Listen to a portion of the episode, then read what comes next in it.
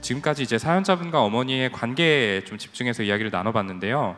오늘 이 자리가 이제 여성 우울증 예방을 위한 리조이스 행사인 만큼 사연자분의 우울증 치료에 대한 얘기도 조금 해보면 좋을 것 같아요. 네.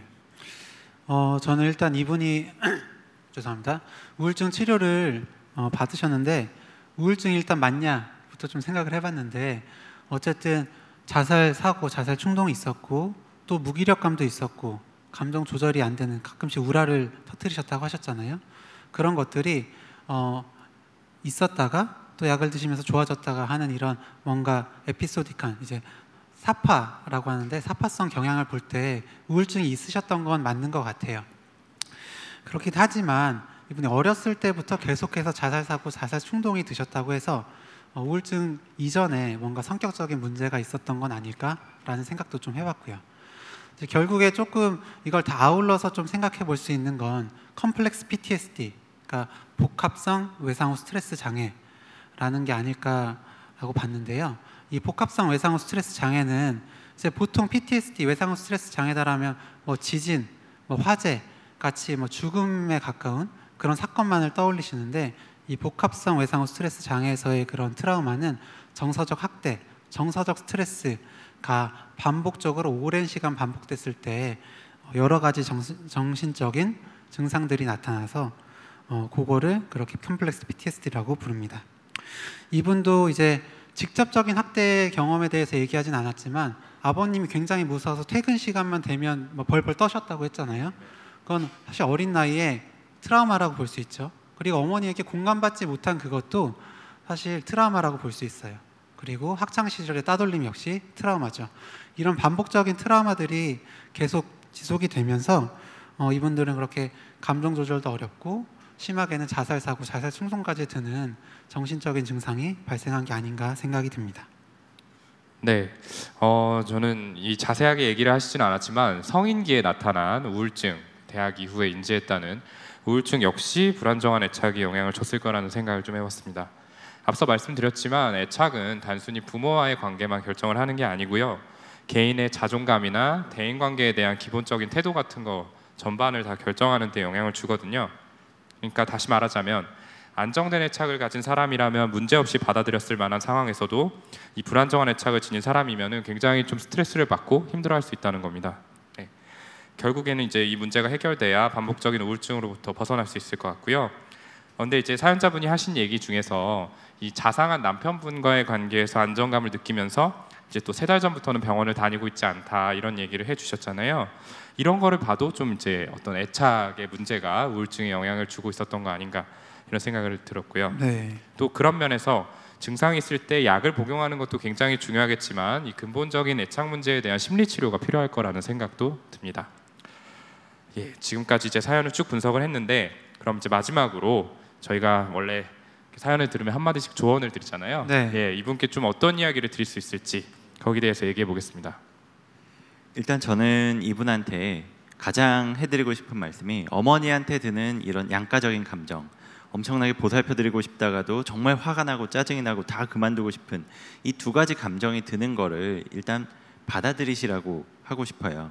이 어머니의 모습이 정말 싫다가도 막 이렇게 어머니를 미워했다 그런 사실을 스스로가 막 자책하고 내가 왜 그랬을까 하면서 후회하고 그것 때문에 더 힘들어하시고 이런 경향이 보이는데 이런 마음이 들었다는 사실 자체를 너무 자책하시진 않으셨으면 좋겠다라는 말씀을 드리고 싶어요. 이 사연을 들으면서 정말 답답한 마음이 많이 들었고 아마 여기 앉아 계신 분들도 그 사연 들으면서 와 진짜 답답하겠다 이런 말 이런 생각들 아니면 짜증 나겠다 이런 생각들 많이들 하셨을 것 같은데 정말 많은 사람들이 들 수밖에 없는 그런 감정이거든요. 그게 들었다는 사실을 너무 자책을 하다 보면 또 우울이나 이런 게 깊어질 수 있으니까 그렇게 자책을 하지 말고 아 오늘도 엄마가 이렇게 이렇게 말해서 내가 또 이런 짜증나는 감정이 들었구나 하고 그냥 받아들이시는 것만으로도 마음이 분명 좀 편안해지실 수 있을 거라는 생각이 듭니다. 네, 마음 건강 체크. 네, 좋습니다. 저는 이제 제 친구가 했던 얘기가 좀 생각이 났는데요. 어, 그 친구가 결혼을 하고 났더니 와이프가 어머니랑 통하는 것 때문에 너무 힘들었다는 거예요. 이분처럼 와이프가 어머니가 이분은 어머니가 이제 와이프한테 매일같이 전화해서 한 시간 이상씩 통화를 하는데 막 남편 욕도 하고 와이프 이제 그러니까 자녀들 그러니까 와이프 형제들 욕도 하고 막 친구들 욕도 하고 계속 하니까 결국 와이프도 지치잖아요. 그래서 결국에 너무 힘들다라는 얘기를 했더니 어머니가 이제 상심하시고 제 친구한테 그러니까 사위한테 얘기를 하기 시작하신 거죠. 그래서 매일같이 전화를 해서 30분 1시간씩 얘기를 하시는데 어, 결혼한 지 얼마 안 됐고 장모님이니까 어렵잖아요. 그러니까 뭐 뭐라고 못 하고 계속 받아들였는데 결국 저한테 너무 힘들다고 어떻게 해야 되냐고 얘기를 했어요. 그래서 이제 좀 상황을 들었는데 어 근데 남편 그러니까 장인 어른이 굉장히 무뚝뚝하시고 좀 사랑을 안 주시는 스타일이셨고 그 어머니도 어려서부터 굉장히 사랑을 못 받고 자라신 거예요. 그래서 이제 사랑받고 싶은 욕구가 되게 많으신 분이고 인정받고 싶고 그런 마음은 있는데 그런 식으로 좀 표현을 하셨던 거죠. 그래서 그런 마음들에 대해서 조금 어, 분석적인 치료를 받아보시는 게 좋겠다라고 해서 병원도 좀 알아봐주고 해서 치료를 받았는데 한 한 달이 안 돼서 너무 편해졌다고 네 그러더라고요. 그래서 아, 분석적 치료라도 아무리 명의시더라도 지금 시간에 이렇게 좋아지긴 쉽지 않은데 라고 생각을 했는데 얘기를 들어보니까 어머니께서 그런 얘기를 막 쏟아내도 이제 그 선생님은 굉장히 이제 편안하게 다 잘 받아주시니까 너무 이게 속이 후련하고 처음에는 일주일에 한 번만 만났는데 그 치료 횟수를 막 늘려가셔가지고 그 선생님이랑 그런 관계를 하셨던 거죠. 그 그런 이제 욕구를 충족하시고 이제 다른 가족들, 그러니까 사위, 딸, 남편과도 관계도 되게 좋아졌어요. 그래서 저는 이 사연자분이 계속 치료를 잘 받으시는 것도 중요하지만 어머니도 조금 치료를 받아보시면 어떨까라는 생각이 어. 들었습니다. 저도 이렇게 막 상담 오시는 분들 분석 상담 오시는 분들 가만히 앉아서 어, 내가 뭘 도와주고 있는 거지?라는 생각이 들 때가 있는데 네. 그냥 한 시간 동안 듣고만 있으니까 막 너무 좋아지시는 게 있어요. 제가 뭐 아무것도 안 해드린 것 같은데 죄책감이 있는데 그럴 때 물어보면은 이런 비슷한 얘기들을 많이 하시더라고요. 네, 네 맞습니다. 네, 사연 속 어머니께서도 저희 방송을 듣고 꼭 치료를 받으셨으면 좋겠다 이런 생각이 들고요. 근데 굉장히 이상적이긴 한데 사실은 어머님이 이렇게 지금 치료를 받으시는 게 쉽지는 않을 거라는 생각이 듭니다. 평생을 한 가지 방식으로 살아오셨고 본인이 그게 문제라고 인식을 하실 가능성은 좀 낮기 때문에 제가 생각하기에는 이 상황에서 바꿀 수 있는 거는 결국에는 어머니를 대하는 사연자분의 태도일 것 같아요. 사실 이것도 쉽지는 않은데요. 그 내면에 어떤 어렸을 때부터 계속해서 누적되어 온 해소되, 해소되지 않은 감정의 크기가 굉장히 크기 때문에 혼자서 이걸 좀 처리하기는 어렵고 누군가의 도움을 받는 게 좀 좋을 거라는 생각이 듭니다. 이제 그런 의미에서 저는 사연자분께 좀 면담 치료를 권유를 드리고요. 어, 이 전화 문제에 대해서는 당장에 전화를 억지로 하지 않으면은 저는 사연자분의 마음이 더 불편하실 것 같아요. 예.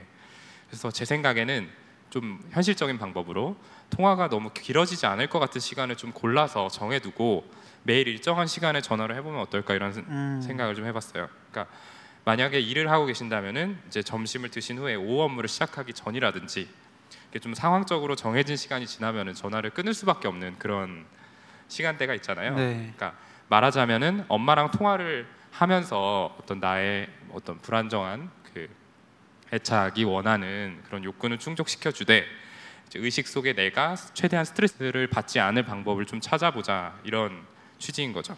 예. 그리고 이렇게 일정하게 시간대를 정해 놓으면 사연자분께서도 오늘 좀 전화를 걸어야 되는데 이런 압박감에서 벗어날 수도 있고 어머님 입장에서도 아, 이 시간이면 딸 전화가 오겠지 하고 좀 더 심리적으로 안정감을 느낄 수 있지 않을까 이런 생각을 해봤습니다. 네. 약간 되게 행동 치료적이네요. 네. 네. 저는 항상 실용적인 얘기를 하니까요. 네. 전, 저는 들으면- 약간 네. 그거 생각나는데 네. 고객센터에서 뭐 고객센터 근무하시는 분 이제 클라이언트의 뭔가 항의 전화 많이 받으시는 분 얘기를 들었는데 전화를 이렇게 안 들고 이렇게 들고 있으면 네. 얘기는 들리지만 내용이 잘 안 들려서 괜찮다고 하시더라고요. 아, 네, 되게 실용적이지 않나요? 네. 진짜 두 분 다 잔머리가 되게 좋으시네요. 저는 동훈이 얘기 들으면서 네. 아 동훈이가 평소에 부모님과 혹은 장인 장모님과 이렇게 통화를 하고 있었구나 하는 생각을 좀 했는데 예, 노코멘트 하겠습니다. 네. 저희 방송이 항상 끝에 조언을 드릴 때 이게 기승전 치료 혹은 기승전 상담이 되는 게 매번 너무 많아가지고 저도 그러기가 싫고 매번 그러는 거 아니냐 이런 피드백도 있는데 저희가 또 오늘도 이렇게 흘러가고 있는 것 같아요. 근데 지금 허규영 선생님, 뭐 오동훈 선생님 얘기 들으니까 사실 지금 상황에 상담보다 더 좋을 수 있는 뭐 방안이 있겠나라는 생각도 들거든요. 어머니나 사연자분 두 분 모두에게. 그런데 아까 동훈이가 잠깐 얘기했었는데 안정적인 남편의 존재 자체가 치료적인 효과를 가져다 주고 있다는 생각이 분명히 들어요. 지금 3개월째 약을 드시지 않는데도 안정적으로 잘 지내고 계시고 앞으로 남편과 더 깊은 관계를 형성해 나갈수록 그리고 오늘 사연 보낸 이런 속마음까지도 이야기해 나갈수록 이분의 마음 속에서 어머니가 차지하는 비중이 자연스럽게 줄여나갈 거라고 저는 생각을 해요. 뭐 아마 이렇게 생각하실 거예요. 나의 아픈 과거, 뭐 왕따 당했던 과거. 뭐 사실 부부 사이라도 이런 얘기는 잘 안 하잖아요. 뭐 내가 어머니를 미워한다는 이런 속마음 얘기하면은 나를 좀 이상하게 보지 않을까, 날 나쁜 사람으로 보지 않을까, 날 버리지 않을까 이런 걱정도 드시겠지만 지금 사연자분이 느끼는 감정은 정말 너무나 당연한 거거든요. 그리고 정당한 감정이고요. 그렇기 때문에 꼭 얘기를 해보셨으면 좋겠고 30년 동안 이렇게 공감받지 못하고 살아온 과거는 너무 안타까운데 앞으로 이제 70년을 더 사셔야 되잖아요. 그래서 그 과거에 더 이상 발목 잡히지 않으셨으면 좋겠고 과거에 공감받지 못하셨던 경험으로 경험 때문에 형성된 현재 대인관계 패턴을 꼭 바꿔야 되니까 정말 다행히 곁에 좋은 남편이 있는 이 기회를 잘 활용해서 해결해 나갔으면 좋겠다는 생각이 드네요. 네, 좋은 마무리였던 것 같습니다. 예, 아무쪼록 오늘 이렇게 이 자리에서 아마 이 자리에 참석을 하시지는 않으셨겠지만 저희가 좋은 이야기 나눌 수 있도록 사연을 보내주신 사연자분께 자리를 빌어서 감사하다는 말씀을 드리고요. 아무쪼록 이제 저희가 이 방송이 아마 녹음이 돼서 이제 송출이 될 예정인데 사연자분께서 이 이야기를 듣고 어머니와의 관계에서 조금이나 편안함을 찾는데 좀 도움이 되었으면 좋겠다는 생각도 듭니다. 아 예. 저그 저희 선물 준비해 주신 게 있다고 하는데 네. 저희 요 사연 이제 저희가 하는 거 듣고 뭐 어떻게 느끼셨는지 뭐 사연자분께 어떤 얘기를 해주고 싶으신 게 있다든지 아니면 혹시 뭐 궁금하신 점이 있다든지 하는 게 있으시면 뭐 조금 듣고 뭐 이렇게 진행하는 건 어떨까요? 네, 좋습니다. 혹시 이 사연을 듣고 또 저희의 이야기를 듣고 뭐 느끼신 소감 나누실 만한 게 있거나 사연자분에게 조언해 주실 만한 이야기가 있다 하시는 분 계실까요? 아 예. 그 우리 선생님들 사연 하고 분석 잘 들었습니다. 저도 애를 키웠던 아빠 입장에서 그 사연자분 그 스토리가 댕- 굉장히 좀 안타깝게 들리는데 한 가지 궁금한 거는 이제 이 사연자가 또 애를 키우는 부분에 대해서 이제 우리 네 분 선생님들이 그 부분에 대해서는 좀 어드바이서를 안 해주셨는데 아까 그 우리 뭐 오동훈 선생님도 말씀 뭐 대물림 뭐 이런 거 말씀해 주셨는데 엄마한테 받은 그 동일 씨의 대물림이 이 사연자는 또 본인의 자녀한테 어떻게 이게 대물림이 될지 그래서 어 이 사연자가 자녀가 있다라면 자녀를 양육할 때 어 떠한 부분에서 조금 좀 조심을 하거나 어떠한 방식으로 좀 케어를 해줘야 되는지 그 자녀 부분에 대해서 조금 한 말씀 해주셨으면 좋겠습니다. 네, 아까 대물림 부분은 제가 했던 것 같은데 일단은 대물림이 되는 경우도 있고요. 그리고 그와는 반대로 오히려 자녀를 키우면서 과거에 받았던 상처들을 극복해 나가시는 경우도 굉장히 많아요. 근데 그 두 개를 어떤 기준에 의해서 싹 나눌 수는 없을 것 같은데 보통 대물림이 되시는 분들을 보면 본인에게 이런 문제가 있다는 사실조차도 잘 못 깨닫지 못하고 계신 분들이 많이 있어요.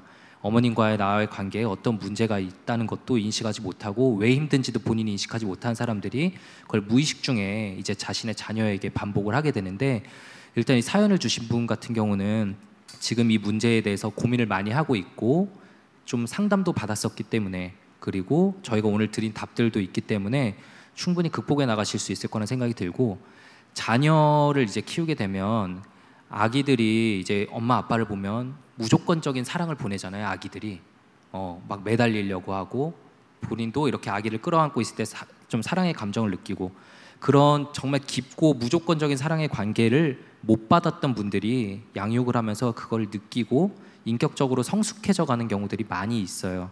그래서 저는 이분도 오히려 아기를 키우고 의식적으로 좀 아기에게 그냥 사랑을 많이 주려는 노력을 하신다면은 자연스럽게 과거의 문제들을 극복해 나가지 않을까. 이런 분은 과거의 문제를 별로 되풀이할 것 같진 않다라는 생각이 일단은 듭니다. 네, 저도 비슷한 맥락이긴 한데 어, 조금 말씀을 드리고 싶은 건 저희가 안정 애착, 불안정 애착을 말씀드렸는데 사실은 안정 애착이 굉장히 더 많아요. 그래서 사연자분께서 너무 아 내가 이렇게 문제가 있었으니까 우리 아이에도 문제가 생기는 것은 아닐까라고 너무 걱정을 안 하셨으면 좋겠고요. 그리고 또 아버지와는 다른 자상한 남편이 또 옆에 있잖아요. 그러니까 너무 본인이 불안이 또 아이한테 옮겨갈 수도 있으니까 그냥 뭐 본인이 하고 싶은 대로 충분히 그냥 공감해 주시면 좋을 것 같다라는 말씀 드리고 싶습니다. 네, 저도 뭐 비슷한 맥락에서 이 남편을 좀 치료적 자원으로 이용해야 된다는 그런 관점에서 이야기를 해보자면은 아이를 케어하는 데 있어서 어떤 나의 행동을 사실 내가 잘 알아채지 못할 수도 있거든요. 그리고 이런 애착 패턴이 내재화된 것은 무의식의 영역에서 일어나기 때문에 나도 모르는 사이에 사실 새어나오는 경우도 있어요. 이게 의식의 노력을 하더라도 그렇기 때문에 그런 부분에 대해서는 정기적으로 좀 남편과 이야기를 나누면서 본인이 좀 아이를 대하는 방식에 있어서 어떤 문제는 없는지 이런 것들을 좀 중간 중간 체크하는 과정을 가- 거친다면은 아까 지용 형 얘기했던 것처럼 충분히 잘 극복하시고 또 좋은 양육자가 되시지 않을까 이렇게 생각을 합니다. 질문은 몇 분께 받는 건가요? 네. 예, 혹시 한 분 더 계실까요? 저희 선물이 별로 좋은 게 아닌 건가요? 아 저기 손을 드신 분이 계신데 네, 안녕하세요. 저 상담자 얘기를 듣다가 좀 궁금한 게 생겼는데요. 그 안정적인 애착을 상담자는 이제 남편을 통해서 얻고 있잖아요. 그러면 저는 그 남편의 입장에서는 또 그 상담자가 계속 그런 부정적인 얘기를 하다 보면 그거에 대해서 또 부담이 될 수도 있고 또 상담자와 같은 입장이 될 수도 있는 부분도 생길 것 같다는 그런 생각이 또 들었었거든요. 그래서 이제 이 남편은 그런 상담자가 이렇게 어, 얘기를 할 때 어떤 입장으로 좀 듣고 이렇게 서로가 어떻게 좀 같이 이렇게 좋아질 수 있는 방법이 있을지 그게 좀 궁금해졌습니다.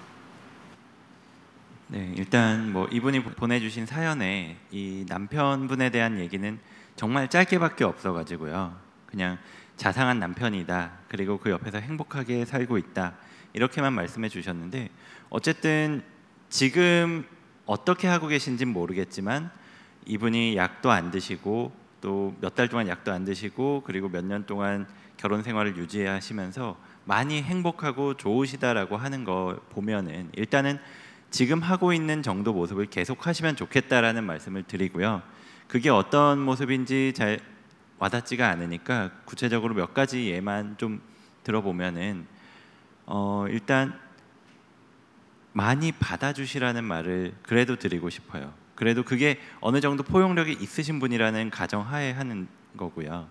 그분이 충분히 포용력이 있기 때문에 이 상담 상담자분 사연자분이 계속 말씀하시는 거를 다 받아주고 계신 거라고 생각을 해요. 다만 이렇게 받아주시다가 때에 따라서 본인도 답답하고 본인도 막 짜증이 나고 본인도 힘들고 그럴 때가 있을 거예요. 근데 그럴 때는 그 순간에 표현을 해주셨으면 좋겠다고 말씀드리고 싶어요. 물론 그게 감정을 담아서 막 바로 화를 내면은 오히려 안 좋은 효과가 보이지만 그런 감정이 들었다는 거를 뭐 몇 시간 뒤라든지 아니면은 다음 날이라든지 조금 감정이 가라앉았을 때 당신이 이렇게 이렇게 이야기했을 때 내가 이러이러한 좀 짜증이 나는 감정이 들었다 아니면 이러이러한 게 답답했다 이거를 말씀을 해주시면 그게 또 공감이 되고 그러면서 배워 나갈 수가 있는 거거든요. 이 사연자분도 본인이 받지 못했었던 그런 공감을 거기서도 더 얻어 가실 수 있을 거고요.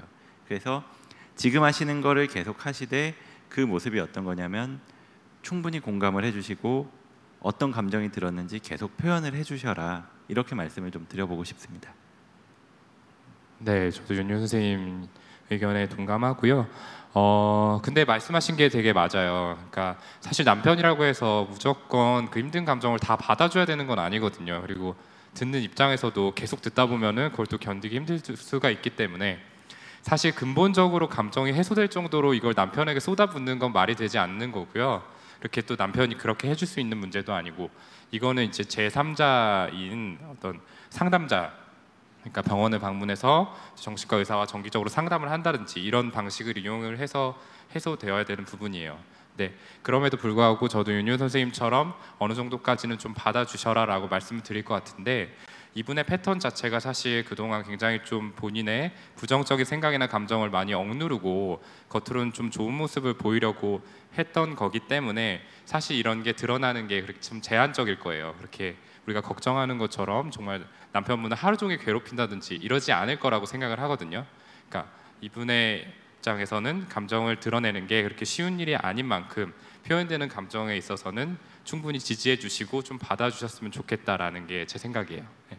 네, 사실 저도 좀 그런 생각을 더 많이 했던 게 지레 내가 이런 얘기를 했다가 남편이 더 안 받아주고 나를 미워하게 되면 어떨까라는 생각에 속마음을 얘기 안 하시는 것보다는 그래도 얘기하시고 혹시나 정말 신경이 쓰이면 직접 남편한테 어떠냐고 물어보시고 화가 나는 과정을 거치시는 게 더 좋지 않을까라는 생각을 했습니다.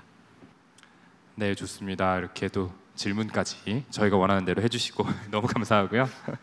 오늘 얘왜 이러는 걸까요 시간 그럼 이걸로 마무리 짓고 저희는 다음 코너로 계속 이어가도록 하겠습니다.